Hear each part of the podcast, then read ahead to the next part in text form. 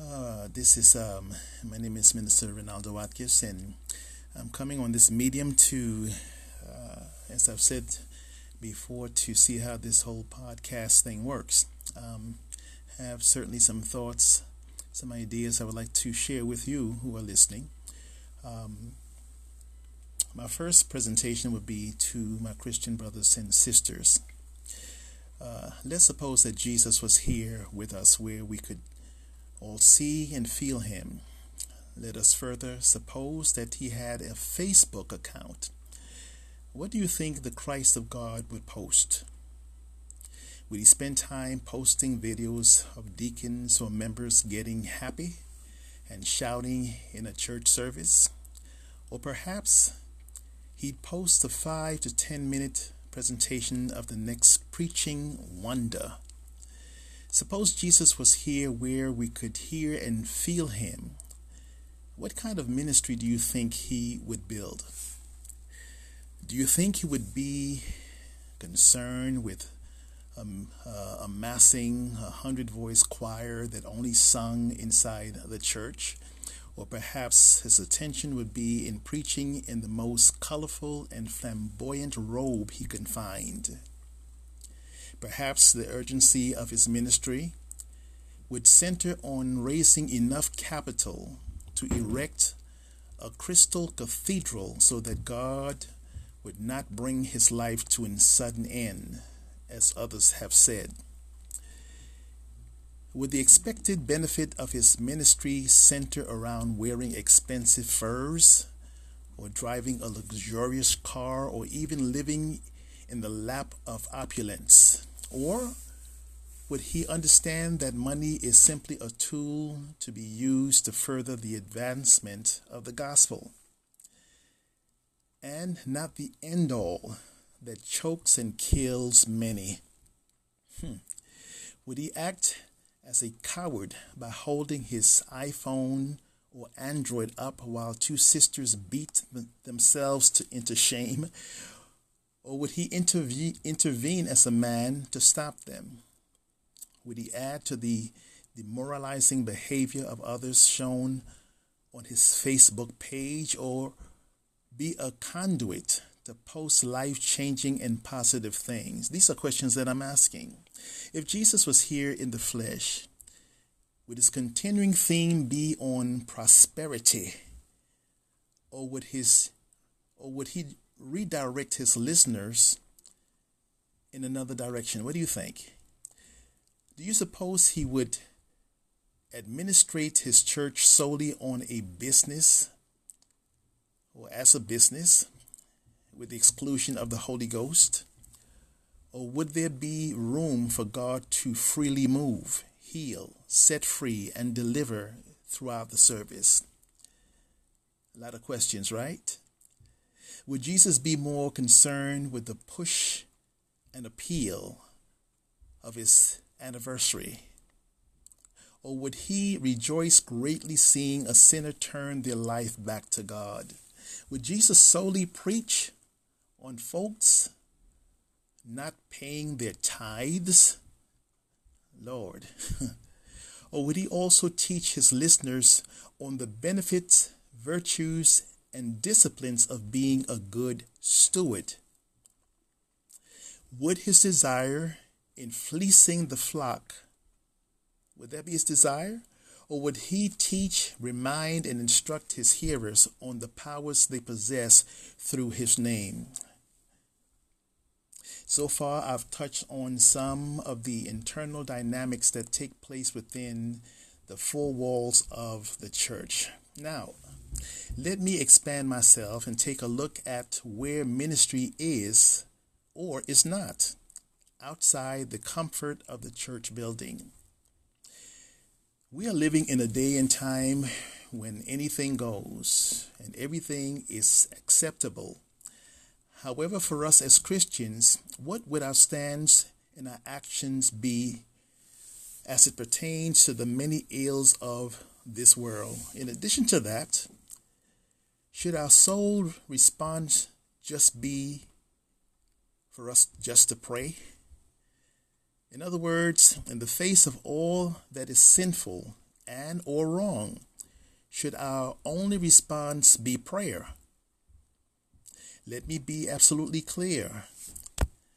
I am a strong advocate for prayer, and I do believe that prayer changes things. But is that the only response the Lord requires of us? When those who we pay to protect us take a broomstick and shove it up the rectum of an unarmed man, should our sole response be prayer? When a male highway patrol officer mounts a black woman on the ground and continuously hit her in her face with his fist, should we just pray? When a 300 plus pound man is surrounded by half a dozen police officers, and one of them choke holds him to death. Should we only call for a prayer meeting? Hmm.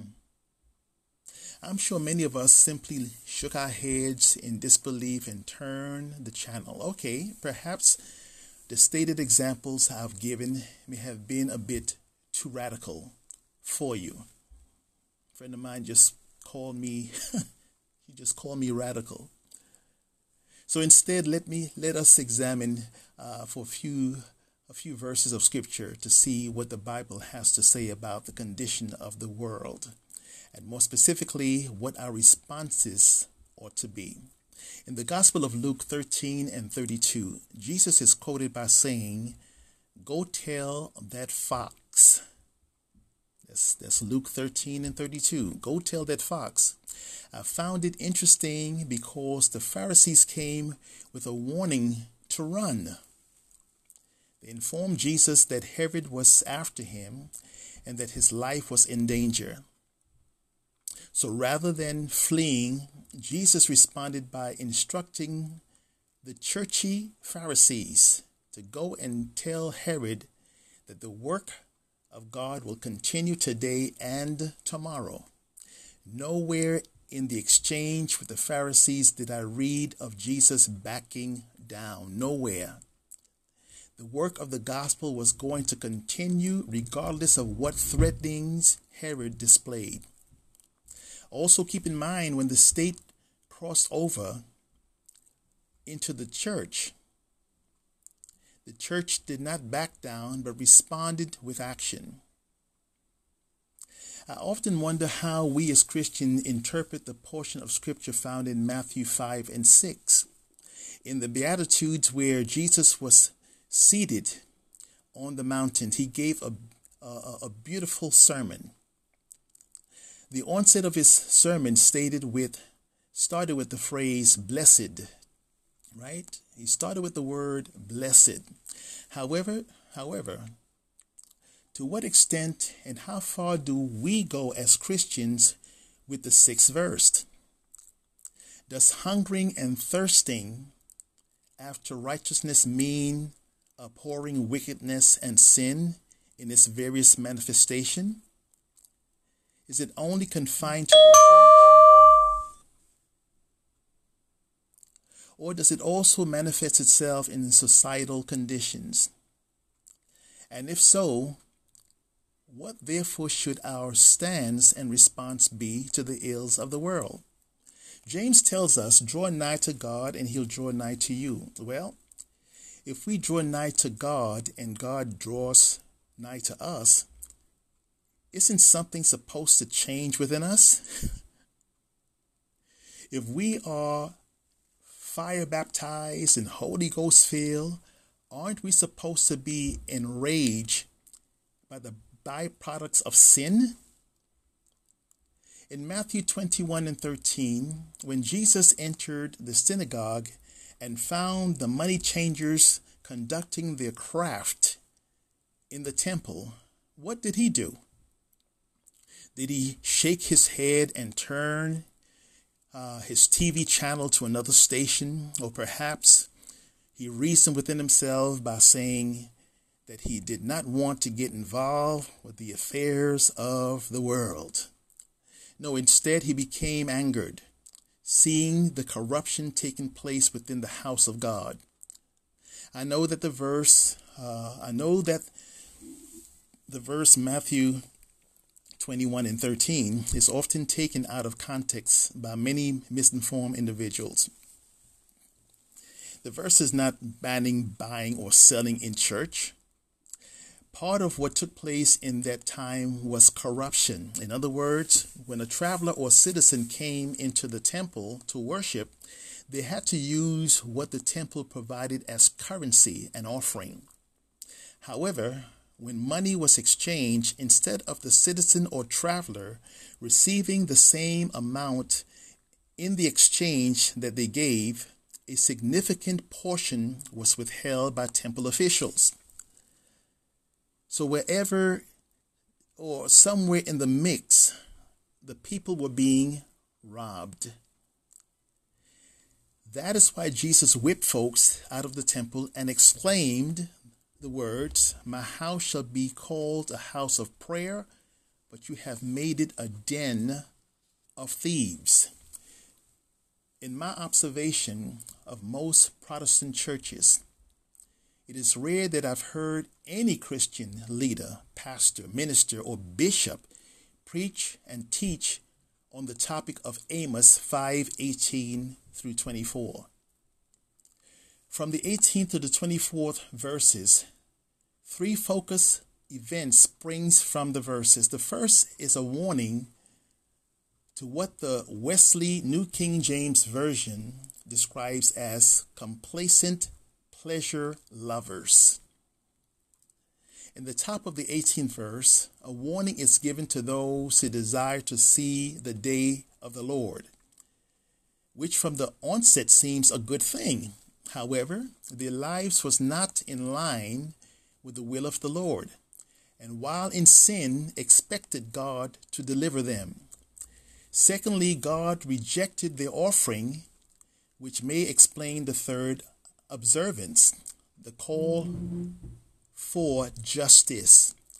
In these critical times, when all kinds of decisions are being made, it becomes vital that the people of God hold fast to what is godly from what is not. All across the land, compromises between right and wrong continues to be the norm even from those who are supposed to set godly examples. In addition, fear seems to hold the final word in many of the positions that Christian leaders are holding. Simply stated, Christian lay people or lay persons and leadership must have the boldness to stand up as Peter and John stood up in the book of Acts. When threatened to stop preaching in the name of Jesus, these two men of God lifted up a spiritual question to their oppressors Which is right? Quoting, to listen to you or God? You be the judge.